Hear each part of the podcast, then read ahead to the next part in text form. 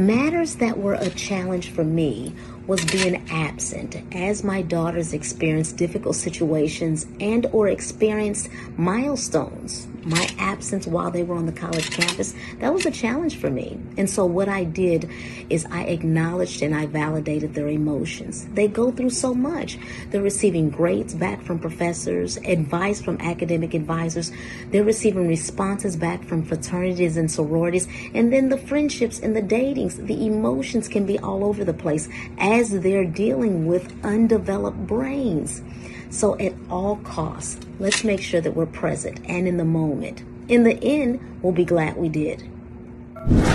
I'm Dr. Michelle Lloyd. Shortcast Club.